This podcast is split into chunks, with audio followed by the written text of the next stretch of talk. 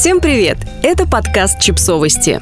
Мы знаем все о детях – Семь причин не запрещать ребенку плакать, когда он упал и ударился. Представьте себе ситуацию. Ваш малыш упал и ударился о какую-то поверхность или предмет. Что вы сделаете? Начнете его отвлекать от боли и слез? Или скажете ему ничего страшного, не над чем тут плакать, всего лишь царапина? Или даже вовсе прекрати ныть? Некоторые вообще считают, что слезы ребенка – это манипуляция, и их нужно пресекать. На самом деле плач – совершенно нормальная и естественная реакция ребенка на боль. К сожалению, не все родители, и в особенности старшие родственники, понимают и принимают это. Мы нашли для вас несколько причин не запрещать ребенку, который упал и ударился, плакать.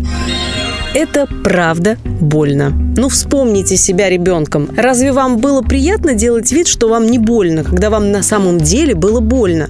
Зачем учить тому же ребенка? Разрешите ему плакать от боли и проживать фрустрацию через слезы. Это стихийная реакция. Дети плачут от боли рефлекторно, и это окей.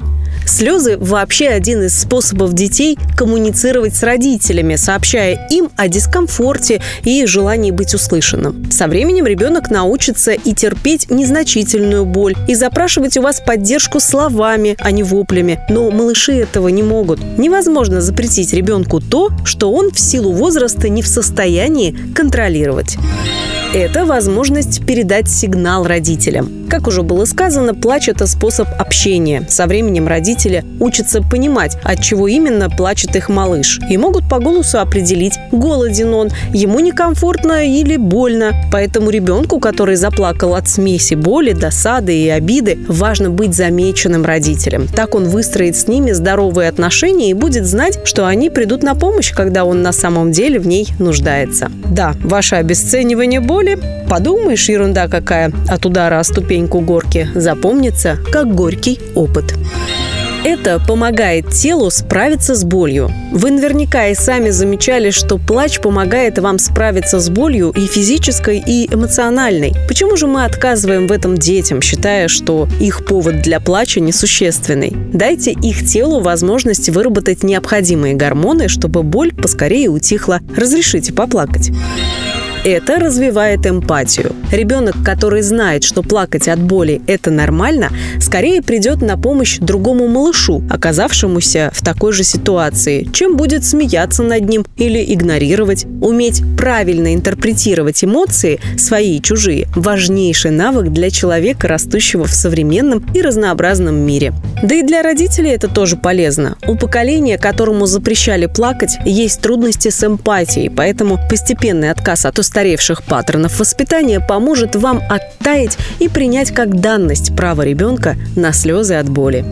Это учит ребенка успокаиваться естественным путем. Плач и слезы, которые могут выглядеть несоразмерными масштабу повреждения, только поначалу такие большие. Чаще всего это происходит не из-за того, что ребенок преувеличивает травму, а из-за неожиданности и недоумения. Примите малыша в объятия, поговорите с ним, признайте его боль, и вскоре он успокоится. Плач утихнет, а вот подавленные эмоции останутся внутри. Разве это хорошо для такого маленького ребенка? Невыплеснутая фрустрация найдет выход и сделает это в самом неожиданном месте и в самое неожиданное время.